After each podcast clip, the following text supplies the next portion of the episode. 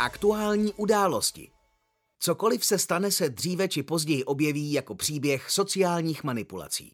Kalendář kyberzločinců obsahuje pevně daná témata, která souvisí s opakujícími se událostmi.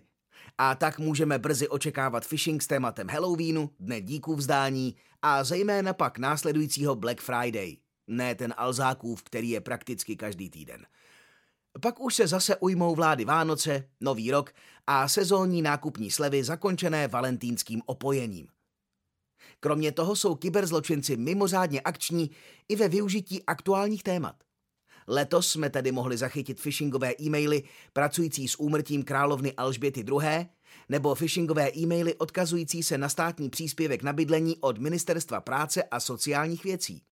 Nyní nám také začíná oblíbeného afrického prince či neočekávané dědictví nahrazovat ruský miliardář, který se snaží vycestovat z Ruska a samozřejmě se odtamtud snaží dostat i své jmění.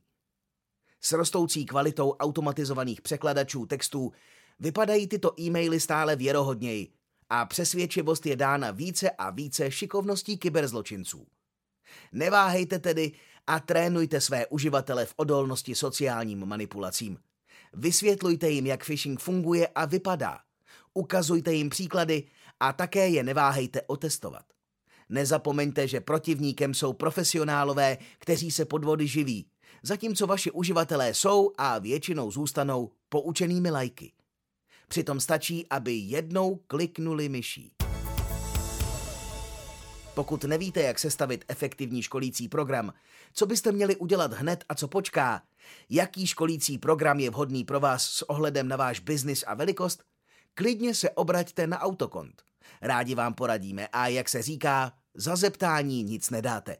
Autokont ví jak. PS. Věděli jste, že v roce 1976 královna Alžběta II. poslala první e-mail? Byl to první e-mail odeslaný hlavou státu.